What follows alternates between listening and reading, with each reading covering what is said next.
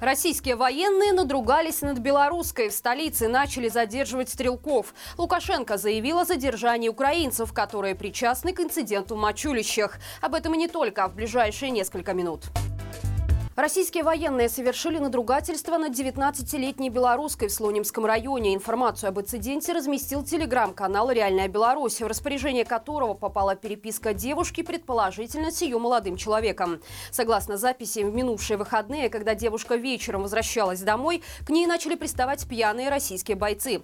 С ее слов, после надругательства они заявили, что не боятся последствий, поскольку через неделю их отправляют под Донецк. Также пострадавшая сообщила, что в милиции ей отказали отказались помочь.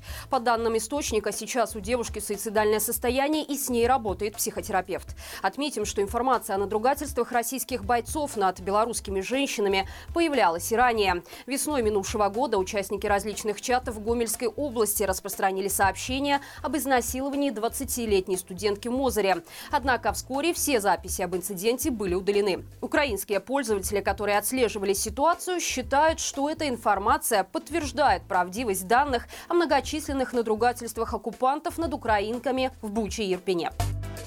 Задержания спортсменов-стрелков начались в столице. Об этом стало известно правозащитному центру «Весна». По информации источника, среди задержанных оказался участник различных чемпионатов по стрельбе. Родственники предполагают, что преследование может быть связано с инцидентом с партизанской атакой на российский военный самолет в Мачулищах. Отметим, что по данным МВД в 2020 году в Беларуси было зарегистрировано более 90 тысяч владельцев оружия, на руках у которых находилось не менее 115 тысяч единиц легального огнестрела.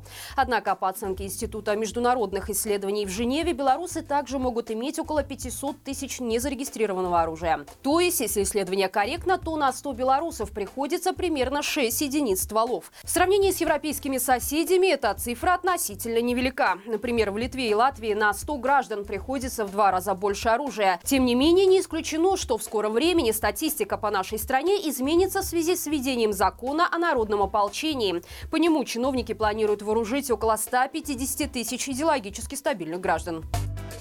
Лукашенко впервые подтвердил факт диверсии в Мачулищах. Правда, как обычно, представил собственную версию случившегося. Так, по словам нелегитимного, спецслужбы уже нашли виновного. Им оказался представитель украинских спецслужб.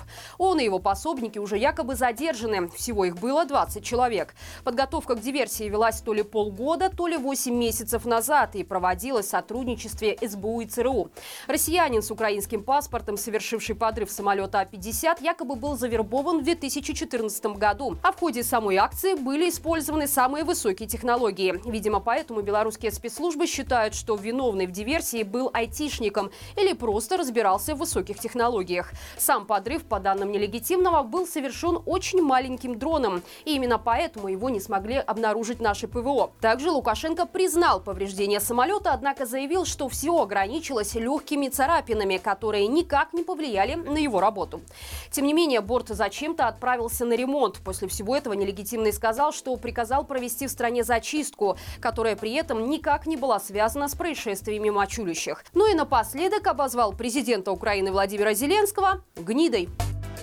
Польша готова полностью закрыть границу с Беларусью. Об этом заявил замминистра внутренних дел и администрации Матий Вонсик. По его словам, Варшава не может принять того факта, что журналист и активист Андрей Почобот получил 8 лет колонии. Также он напомнил о разрушении кладбищ солдат армии Краевой в Беларуси и назвал эти действия неприемлемыми. По словам чиновника, погранпереходы важны для белорусской экономики, поддержки Лукашенко в целом.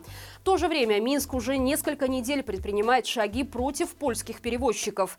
Вонсик рассказал, что Беларусь не выпускает уже въехавшие машины. Водители могут вернуться в Польшу, но от них требуют оставить автомобиль в Беларуси. Таким образом, уже было задержано около 70 фур, а от их владельцев требуют выплатить по 8,5 тысяч евро за каждый въезд в страну. Некоторым фирмам насчитали около 275 тысяч евро такого штрафа. При этом, по словам Вонсика, Варшава ждет каких-то шагов от Минска, которые могли бы разрядить обстановку. Минске вынесли заочные приговоры демократическим лидерам Беларуси. Светлана Тихановская получила 15 лет лишения свободы, Павел Латушка – 18 лет, Мария Мороз, Ольга Ковалькова и Сергей Делевский по 12 лет.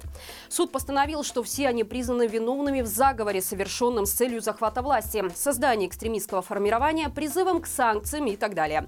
Тихановскую также признали виновной в государственной измене, а Латушка в превышении власти и получении взятки в крупном размере. В западных странах сразу же высказались об этих приговорах. Политики выразили Тихановской оппозиции поддержку и осудили белорусский режим за пародию на правосудие. В частности, министр иностранных дел Литвы Габриэлюс Лансбергес назвал Светлану легитимным лидером Беларуси и заявил, что вынесенный приговор не способен изменить этот факт. А пресс-секретарь МИД Польши Лукаш Есина возмутился драконовскими сроками лидером оппозиции и сказал, что власти в Минске не удержат белорусское общество или его стремление к свободе и демократии. Политзаключенная журналистка Ксения Луцкина переболела в колонии двусторонней пневмонией и вынуждена принимать лекарства от конвульсий. Об этом стало известно изданию «Народная воля» со слов родственников женщины.